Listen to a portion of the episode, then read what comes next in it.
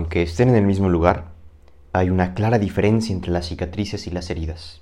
El tiempo no es el mismo. Una herida siempre habla del presente y lo hace a gritos y hacia afuera.